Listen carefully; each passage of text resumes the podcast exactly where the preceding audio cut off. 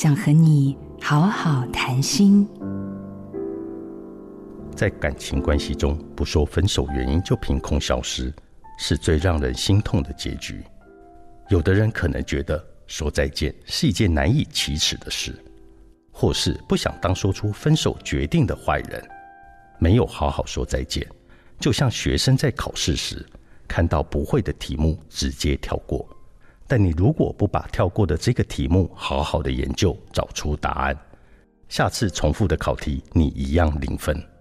我们要学着有能力承担说分手的结果，对这段关系心怀感激。没有不会受伤的分手。很多人在分手后，把自己原本对爱最纯粹的感受隐藏了起来，以为这样就不会再经历感情带来的痛苦。在爱里受了怎么样的伤，就要在爱里学会怎么样的面对，用诚实来凝视你的伤口。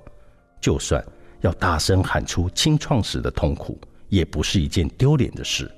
要勇敢的相信你会有幸福的能力。能让别人像你爱自己一样的爱你，让灵魂活出更好的样子。我是田定峰，做自己的主人，找回你的心。印心电子真心祝福，